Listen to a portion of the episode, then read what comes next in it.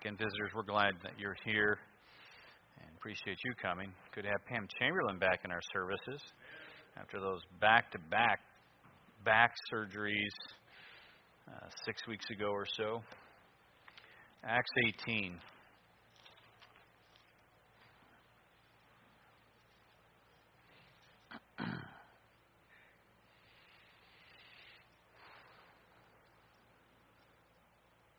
Started in the very first verse. After these things, Paul departed from Athens and came to Corinth, and found a certain Jew named Aquila, born in Pontus, lately come from Italy with his wife Priscilla, because that Claudius had commanded all Jews to depart from Rome, and came unto them. And because he was of the same craft, he abode with them and wrought, for by their occupation they were tent makers. And he reasoned in the synagogue every Sabbath, and persuaded the Jews and the Greeks. And when Silas and Timotheus were come from Macedonia, Paul was pressed in the Spirit and testified to the Jews that Jesus was Christ. And when they opposed themselves and blasphemed, he shook his raiment and said unto them, Your blood be upon your own heads. I am clean. From henceforth I will go unto the Gentiles. And he departed thence and entered into a certain man's house named Justus, one that worshipped God, whose house joined hard to the synagogue. And Crispus, the chief ruler of the synagogue, believed on the Lord with all his house. And many of the Corinthians, hearing, believed and were baptized. Then spake the Lord to Paul in the night by a vision. Be not afraid, but speak, and hold not thy peace, for I am with thee. And no man shall set on thee to hurt thee, for I have much people in this city. And he continued there a year and 6 months, teaching the word of God among them. Let's go ahead and pray. Father in heaven, Lord, we certainly love you. We thank you for your word. Lord, I ask your blessing upon the message today. I pray, Lord, that you would control what I say, how I say it. Help me to stay, again, true to it. I pray that you'd be glorified and honored. Lord, use your word this morning and your Spirit to strengthen us, to draw us closer to you, to meet the needs that are here. Lord, we know our answers for what we need are found in your word and in your strength. So I pray that you would do a work for us today. I pray this time would not be in vain. And Lord, for those who are present who have never truly been converted, Lord, I pray for that conviction and that drawing that perhaps even this morning they would repent and place their faith in the Lord Jesus Christ. Lord, we pray and ask all this in Christ's name. Amen. Last week I started this message but was unable to complete it. We see Paul has left Athens and he is now in the city of Corinth. Athens, he was dealing with all the intellectuals, and in Corinth he has a whole new battle taking place. As this city of Corinth is just a wicked city. It was known for its debauchery. It was known for its vileness. As I mentioned last week, even the Greeks at this time, when they put on different plays and performances and their arts, when they were playing somebody from Corinth, in every single one it would be somebody who was just vile, a drunk, a prostitute. Corinth was still a key economic city during this time frame. It was the capital of the province. If you remember last week, I showed you a picture of that giant hill that sits off the side here, where that fortress or that temple was on top. And we talked about that, how every single evening, 1,000 prostitutes would be sent down into the town of Corinth from that temple. That was what they considered their ministry. So it was a vile place. It was a wicked place. And Paul finds himself in Corinth. He is discouraged. He is alone. He certainly needed the Lord to encourage him. And that's what we are looking at. Looking at the main point I want you to see today is this when it comes to Paul, and it's true for all of us, God knows. He knows right where you're at. He knows what's going on in your life. He knows when he needs to act, when he needs to work. We talked about all that Paul had been battling on this second missionary journey, all that he has been going through. How he had started off and traveling back into Galatia and reporting back to the churches he had started on the first missionary journey. And all of a sudden, the Lord wasn't giving any clear direction. The way he wanted to go, he intended to go. The Lord had shut the door, and he's just traveling, and he finds himself up in the very west coast there of Asia. He's right up there, and not knowing where to go, then the Lord provides a vision, the call into Macedonia, and so Paul brings the gospel into Europe. He stopped at Philippi. We looked at what happened in Philippi with Paul being beaten, thrown in prison, and then he's off to Thessalonica. A riot ensues. He's run out of town in Thessalonica. He gets to Berea. He gets the church started in Berea. The Jews come down from there. He gets run out of town in Berea. And when he left Berea, at that point he was alone. And I believe that's when the discouragement was setting in. And he comes down to Athens, and he was going to wait there for Silas and Timothy to report back to him, because they're back in Berea at this point in time. And so while he was there, they did show up, but Paul, once they arrived, Paul sent them right back out again. So you can see Paul's selflessness when it comes to ministry. They show up, but Paul was very concerned what was going on back at Thessalonica and in Berea. So he sent Timothy back to Thessalonica, Silas heads to Philippi, and Paul heads down to Corinth. 50-mile journey down there. And again, he finds himself, he's alone. We think that it's very likely he was even physically ill at this time. And discouragement setting in, but the Lord was going to work. We got through the first point last week. There's three things the Lord does to provide encouragement to Paul right now. He's going to provide partners, he's going to provide product, and he's going to provide his presence. And we looked at the partners last week, and what I meant by that was friends. He shows up in Corinth, this vile, wicked city, and much to Paul's surprise, there's a husband and wife there that are already converted. Not only are they already converted, they happen to be of the exact same trade, working with leather, tent makers. You can just imagine that encouragement to Paul as God provided these people at such a critical time in his life. Aquila and Priscilla would go on to be friends with Paul the rest of his days. He would use that couple in ministry. And so just amazing the Lord's timing. Not only did that, Silas and Timothy show up, and they both have really good reports about what's going on in Thessalonica and what's going on in Philippi. So much so, remember, he was having to do the tent making, but when Silas comes in from Philippi, that church that got started with Lydia getting saved, that convert, and then we got the jailer and his household with that core group there in Philippi, they send an offering back. He's getting supported in his ministry. What an encouragement that would have been to Paul. And then we read how Paul was pressed in his spirit. When all this is taking place, there's a measure of encouragement that comes, and he gets serious about the work. And that's pretty much where we left off, was right there. And so now we're going to pick up how the Lord encourages Paul with product. And what I mean by that, he's going to have some key fruit for his ministry. Let's look at verses 6 through 8 and see what's taking place. This is Paul. He is coming into the synagogue, and he is teaching and preaching. He was trying to demonstrate, as we learned in verse 5, as he always did, convincing the Jews that Jesus is the Christ. Verse 6 says, "And when they opposed themselves and blasphemed, he shook his raiment and said unto them, Your blood be upon your own heads, I am clean.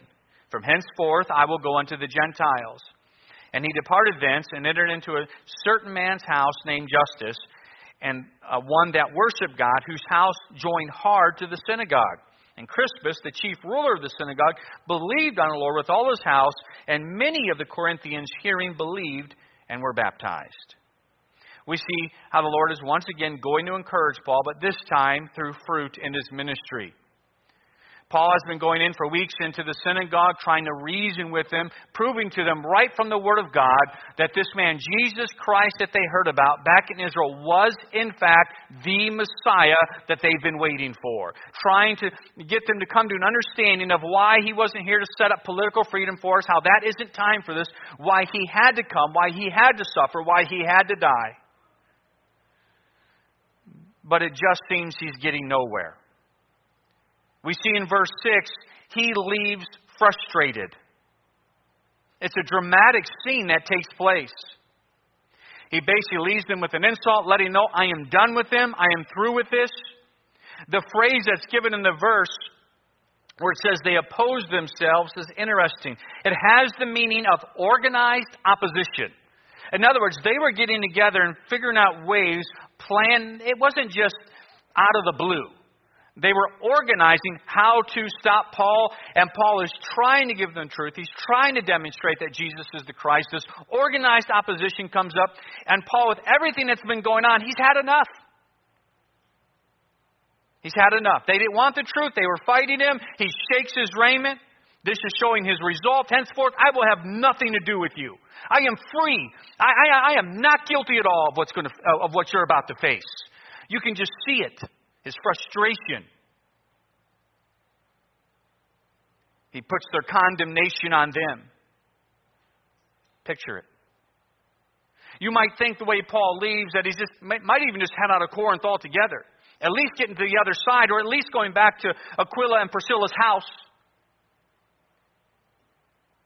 He leaves frustrated and mad. But look what takes place. He departs. And know where he goes? Next door.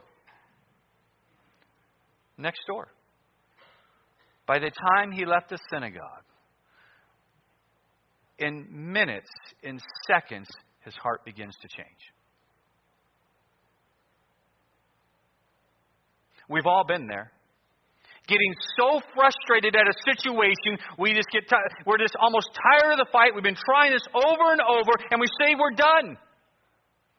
But then, like Paul, we sort of take a moment, take a breath, and realize that isn't the answer.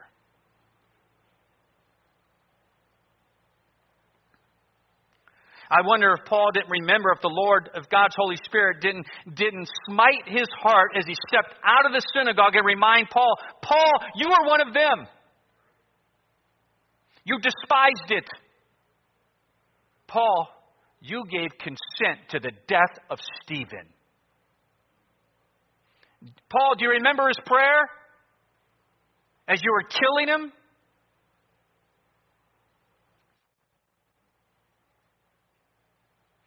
Listen, when we get frustrated in situations, it's always good to stop and remember, one, in a situation like this or something similar, this could easily be you.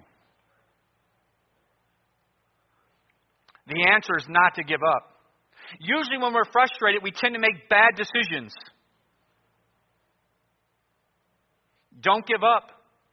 So as Paul left, God's Spirit no doubt got a hold of him. And besides the fact, his own love for his own people. And he goes next door.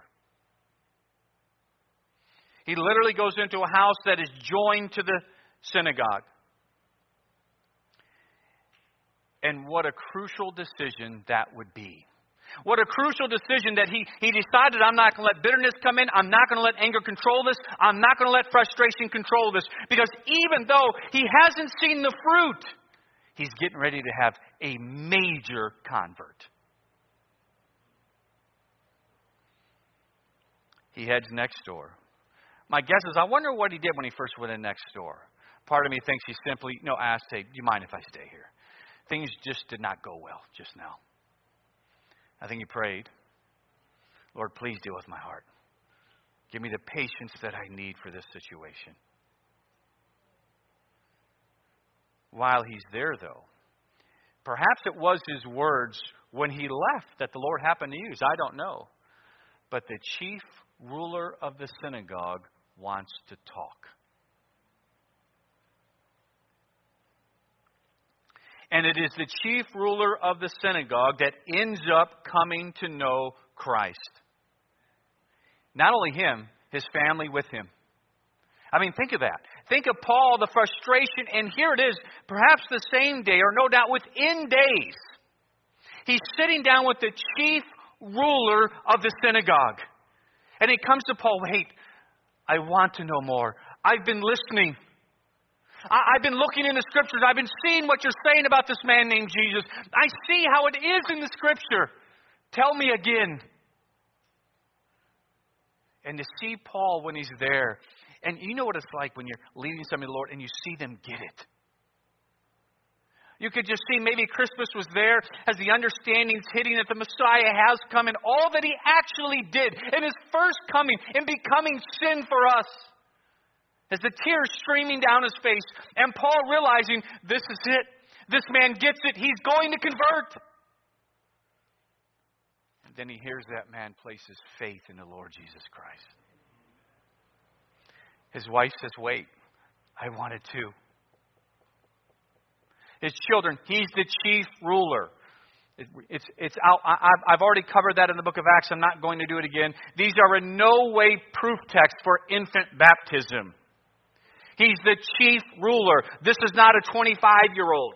This is a man whose children would be adults by now, teenagers at the least. And so his children, how many ever there are, say, wait, I want this too. Paul baptizing a family. That would shake up that synagogue dramatically.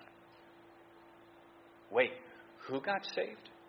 We're not talking about a guy who's faithful every now and then, who comes maybe, once a month, couple times a month that we see him. We understand him being converted. They would say, he was never strong to begin with. But this is the chief ruler of the synagogue. Could you imagine the encouragement that would be to Paul? Incredible. Again, this conversion of this respected man, this respected leader, would have been stunning to that community. Multitudes of Corinthians also end up placing their faith in Christ. It's amazing how the Lord can use some key people. When in PNG, one of the times that I was doing an evening of evangelism in the whole village, I would get a Christian film, set up a projector, a screen, bring out a generator. I'd meet every village has a place where the village meets once a week to discuss village issues.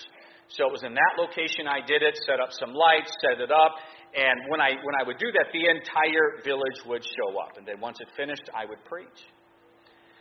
And so I had preached that evening, and we had several people come to service. The next day was Sunday morning from it, and I sat down with one of the men who had come. He was visiting his daughter and son-in-law in the village. He was from a village about 3-4 hours the other direction. And so he was probably in his 60s at the time, probably 65-ish. And we began going over the gospel. And he wanted to hear and listen and listen and listen. And he put his faith in Christ. I come to find out that I know the village that he's from. The village was called Lokan. And in that village, it was a strong Catholic village. And he was the Catholic catechist, if you know what that is.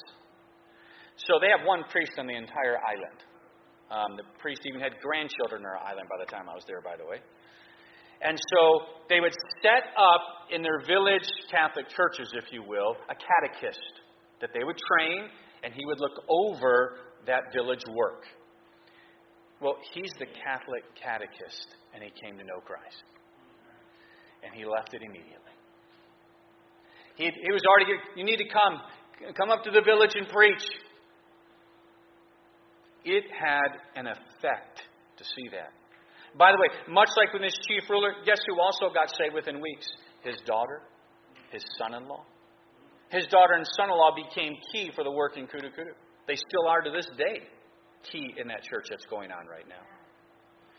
And by the way, do you want to know how encouraging that was? The Lord provides that many times.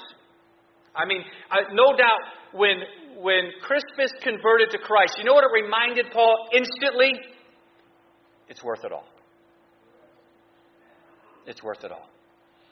Paul, what's happening right now, it's worth the beatings. It's worth the imprisonment. It's worth the time, the sacrifice, the frustration. It's worth it. Really think what's taking place right now.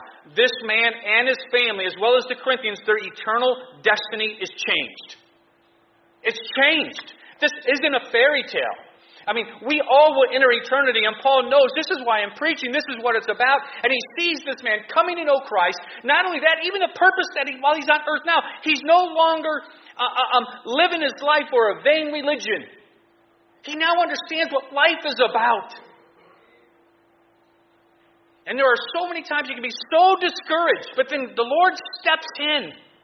Listen, if you're a Sunday school teacher, your ministries, you're faithful to witness at work, don't quit. Stay at it. Another story comes to mind because this one will always be very special to me. And I think I've told this one here before, but it's probably been many years. It was just like every Sunday, ridiculously hot out, 95 to 105. And remember, I preached at the two works. And so we get in the vehicle and we head out. And I get just a couple kilometers from the house, and I notice we just passed the bridge, and I'm hearing a really bad noise in the undercarriage of the Land Cruiser. So I stop, and I get out, and I'm trying to go see what's going on with it, because it's a Sunday. I'm going to be pretty much the only vehicle on the road. So getting stranded is no fun. We've been there many times. And so I'm back, so I'm looking up, and I can see what's going on, and it's a stabilizer bar. And I've actually used my belt before to establish those. Kind of time on. I thought, well, I can probably get by with this. And but then also, while I'm looking, I can all of a sudden, and the vehicle's not moving. Keep that in mind. All of a sudden, while I'm looking, I hear, and I come out, look around, and I'm watching my tire go flat. I'm like, you gotta be kidding me. And so I quickly turn the vehicle around before it gets completely flat and get it back up to my house. And I determined, okay, I'm not going to use the Land Cruiser. I got the old white truck, the very first vehicle we got when we were there. I got the old white truck, and I said, well, I'll go ahead and I'll use that if I can find spare tires for it. Because even though they're black tires, this is no jet. My kids can tell you, they were so worn down. I mean, they're worn down.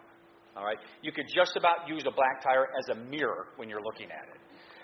And so I was able to find only one tire for a spare. Usually always travel with two. I had many flat tires. And I said, well, I don't have enough fuel for it, so I got to find fuel. I said, well, so I got fuel from my generator. I put the fuel in, and by the way, by this time I am already sweating, burning up. I'm going to miss the very first service, the church in the village of Soho, and I'm going to miss it. That's fine. I already have a guy trained, ordained at that work. I just preach first, and then he comes in and does two services after I do. He's in the first service I'm in, of course.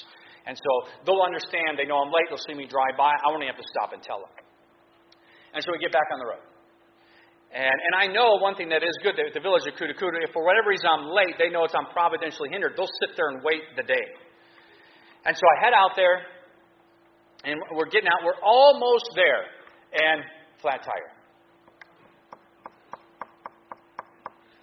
I head out and I change it. I'm drenched in sweat. I'm dirty from being on the dirt road and changing the tire. And at that point, Marianne had even said, why don't we just go back? We don't have another flat tire. I said, no, we're almost there now. We're almost there. Change the tire. I am tired already, literally drenched. Just completely drenched in sweat and filthy. We get going. I'm not even a kilometer down the road, and the engine dies. And at this time, I'm not understanding. Frustration is building. I'd say nothing. I get out there, and I did realize by the sound of how it died, I think I knew what was going on. It's happened to me before. By this time, I'm there. This time, I think I've been there 10 years.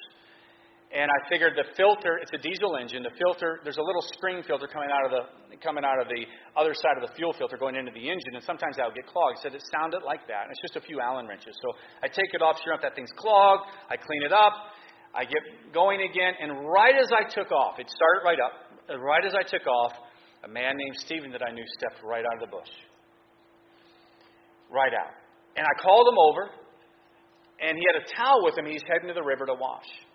And I said, hey, Stephen, why don't you come to church with me today? And he was a few years younger than I was, married and everything like that. I said, why don't you come to church with me today? And he said, I will. And he jumped in the back of the truck. By the way, keep in mind, if I had the Land Cruiser, more than likely he says no. He wouldn't be comfortable getting in the vehicle with us. But in the back of the truck, he would.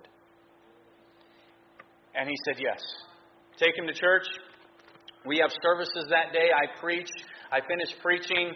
And what you know, when I'm giving the invitation, I've covered the gospel. I'm dealing with anybody who'd like to talk about this more. Heads are bowed. Eyes are closed.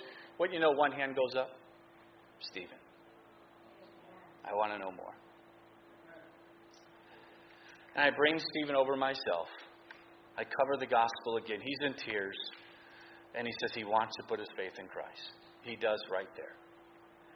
And then both of us now are crying because I went on to tell him all that God did to make sure I was at that spot when you had come out of the bush. You know what it did for me at that moment? It made it worth it all.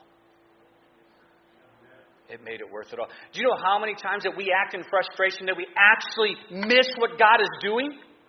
Because we head to the other side of Corinth. We don't take a step back and say, no, that could be me. Think of all the patience and grace that God has shown in your life.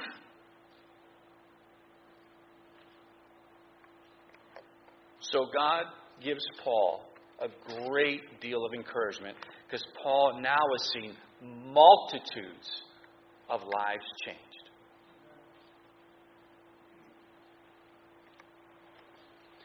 Then we see verses 9 through 11, the third and final way that he encourages Paul when he gets to Corinth.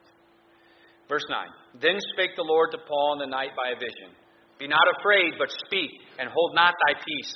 For I am with thee, and no man shall set on thee to hurt thee, for I have much people in this city. And he continued there a year and 6 months, teaching the word of God among them. By the way, think of that verse 11. I'm not going to focus on that. I'm going to bring it up right now before I get into the main point here. As we looked at everything that's taken place on the first and second missionary journey, look how long he gets to stay in Corinth. 18 months. So, here is the third and the greatest way that the Lord is going to encourage Paul. Isn't it amazing that when the Lord does encourage, it's not just a little bit of encouragement. I mean, it's just amazing what God does. God now, we see, promises Paul his presence. He gives Paul a vision. This is actually the third vision that Paul has been given. He had the one, of course, when he was saved.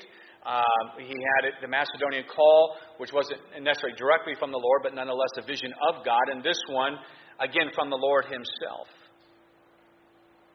The Lord encourages him and says, Paul, don't you stop preaching. Be not afraid to speak. I mean, you could understand where his heart... The guy was human, even though Paul... It is incredible how the dedication, the selflessness that this man had. But you can see something must have been going on in his mind. I mean, after all, everywhere he's going, he's stoned, he's beaten, he's put in prison, he's chased out of town, there's riots. And the Lord tells him, Paul, don't even think about it. Don't you stop. Keep going. Don't let anyone, not those in Athens, don't let those intellectuals stop you. Don't even allow all that you're seeing in Corinth. You preach. Don't be intimidated. There are so many times that we can grow weary as we're following the Lord, and times we fail to realize that we're actually making a difference. You don't even see the difference that you're making. Listen, if you are following the Lord and humbly serving Him, whether you realize it or not, you're making a huge difference in the lives of others. Again, many times we just don't see it. It reminds me again of the movie by tradition since I've been a boy that I watch every Christmas Eve. Jimmy Stewart, It's a Wonderful Life. Where he never realized the influence that he actually had on the lives of others. Just allowing the frustration of everything taking place. But in truth, I mean, if you could see, if you're serving the Lord, how He's using you, don't forget how sovereign God is. How much control He has. How you don't even understand that those who are watching you, those that are seeing you. I mean, again, I think back to that email I got 20 years after high school from a guy I never knew was even watching me. No contact since graduation. Sending me a quick thing. Hey, just want to know you were right. Saved at age 31.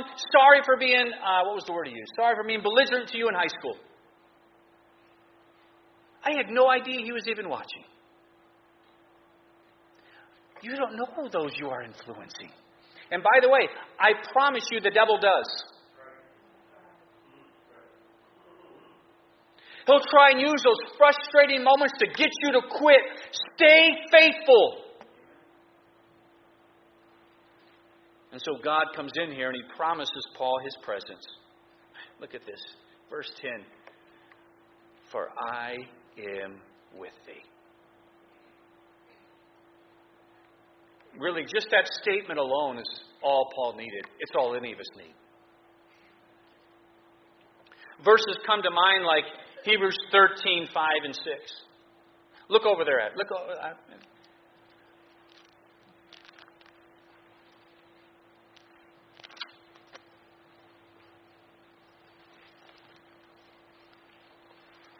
Think of these verses right now with what Paul is facing.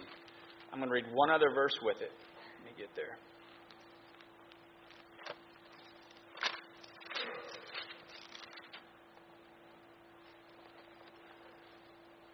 Let your conversation be without covetousness, and be content with such things as you have. For he has said, I will never leave thee nor forsake thee. Verse 6 with it. If you remember, a lot of people memorize verse 5. Memorize verse 6 with it. So that we may boldly say, the Lord is my helper, and I will not fear what man shall do unto me. Think of verses like this, Isaiah 41:10. Fear thou not, for I am with thee. Be not dismayed, for I am thy God. I will strengthen thee. I will help thee. Yea, I will uphold thee with the right hand of my righteousness. The promise of God's presence. Look over it with me in the book of Joshua, chapter 1. I want you to see this.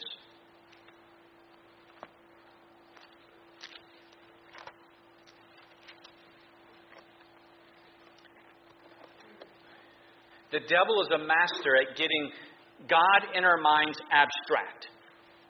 As if we believe it, but it's almost like it's not real. That one day it will be real. Look at Joshua here. Let's see, for time's sake, what do I want to start reading? I'm going to jump down to verse 5 of Joshua chapter 1. There shall not any man be able to stand before thee all the days of thy life. As I was with Moses, so I will be with thee. I will not fail thee, nor forsake thee. Be strong and of good courage. Jump down to verse 8.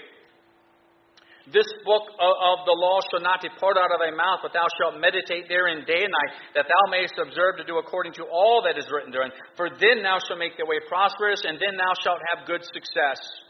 Have not I commanded thee? Be strong and of good courage. Be not afraid, neither be thou dismayed. For the Lord thy God is with thee, whithersoever thou goest. This was another man in need of great encouragement at this moment. Moses has died. Joshua is referred to as Moses' minister. Whenever you saw Moses needing something, Joshua is the man there. He was not only Moses' minister from time, he was a very young man. He was the general. As they had the battles and the wars, Joshua is the general of those campaigns. You could just imagine with the way they fought war, all that Joshua's eyes have seen. The brutality, the violence. The man that he has given his life for thus far has died. It would be easy for him to get into the mindset to allow discouragement and depression to come in. That almost the reason that I have been living is gone. This was my job. This was my occupation. And the Lord comes to him and reminds you, no, you don't understand. It's not Moses you ever needed. It was me. It was me. And he promises them in verse 5, verse 9, Joshua, I am with you. The promise of his presence. Do you understand? You and I have that? That there is absolutely nothing going on in your life that God doesn't know better than you. Brother Terry, the Lord knows right what's going on with your daughter. He's right there.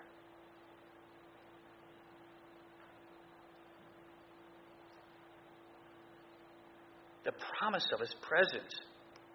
I don't know of a greater comfort than simply knowing God is there. This makes all the difference. I don't have time for it this morning, and it hasn't been that long ago since I gave it. But for those of you who know it, just think of the Dorito story. Everything taking place, the first year so brutally rough. And it changed with a simple bag of Doritos because it was how the Lord used that to let me know, hey, I'm right here. I know where you're at. Just that thought literally changed everything at that moment. Knowing God knows. He's right here. The Lord comes to Paul and he promises him his presence. With that comes his protection. He says, Paul, you're going to be in Corinth. Nobody's going to lay a hand on you. Paul, look at what's taken place already. Much people, all these Corinthians, there's Aquila and Priscilla are there. You have Justus, you have Crispus. And look at the time the Lord also gives Paul right now. 18 months. 18 months.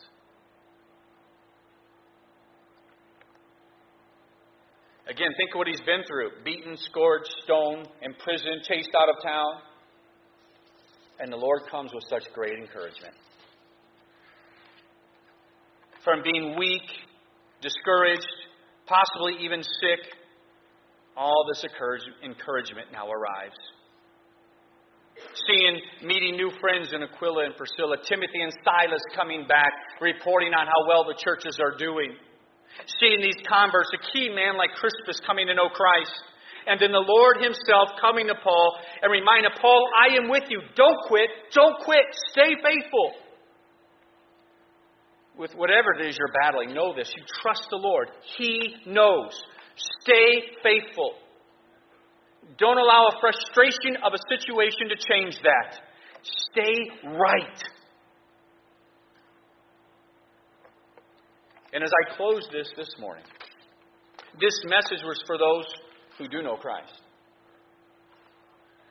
We have the promise of His presence. Hebrews 13:5-6 is for us. He said, I will never leave thee nor forsake thee. Never.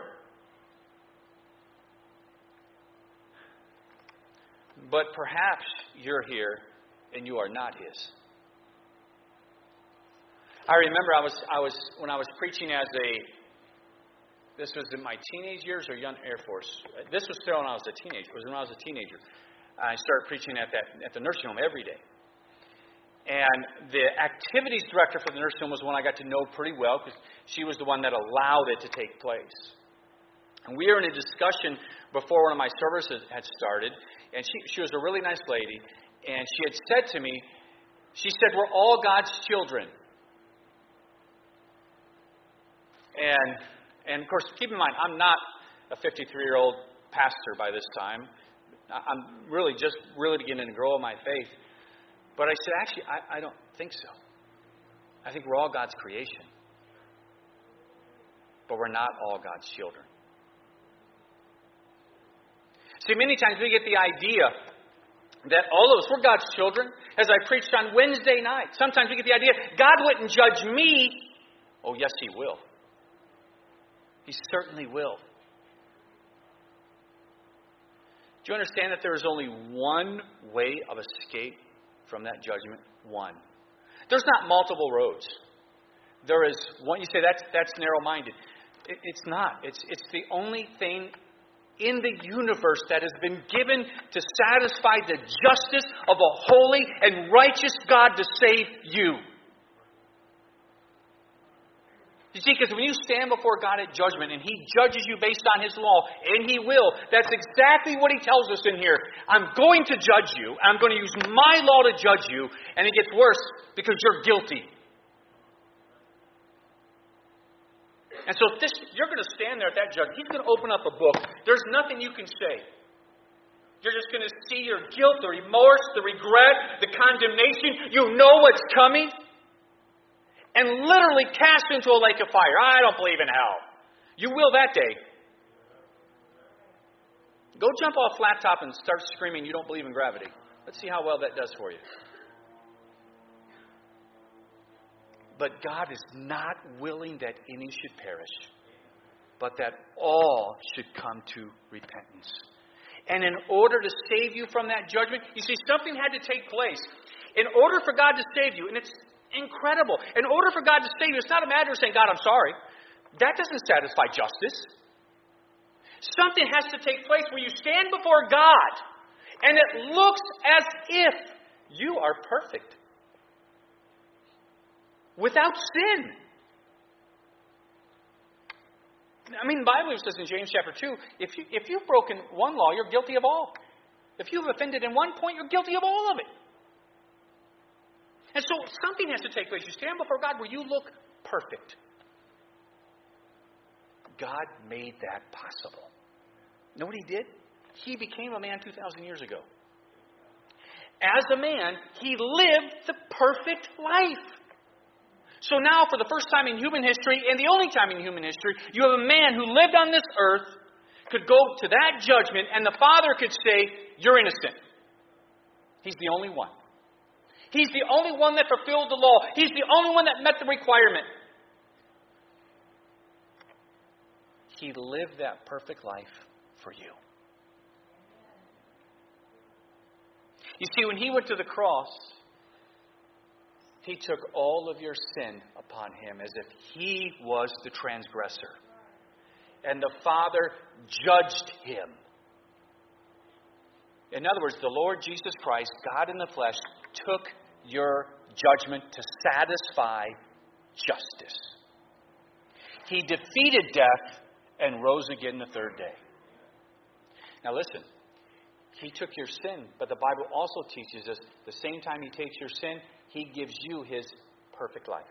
It says, for he hath made him to be sin for us who knew no sin, that we might be made the righteousness of God in him. This is why he is the only way. He is the one who satisfied justice. He is the one who met the standard of holiness. He is the one who bore your sin. He is the one who lived a perfect life and offers you his righteousness. That's not found in your religion. That's not found in the waters of a baptistry. That's not found in your good works. It's found only in Christ. That's why he said, I am the way, the truth, and the life. No man cometh unto the Father but by me. If you are seeking any other entrance to gain salvation, to escape that judgment, you have been deceived. It is only in Christ alone. He died for you. He took your place in judgment to give you his perfect life. If you will come to him in faith, he'll save you. If you'll come to Christ and repentance of faith, realizing it's not this, what I've been trusting in is wrong, I need him, he'll save you. With heads bowed and eyes closed.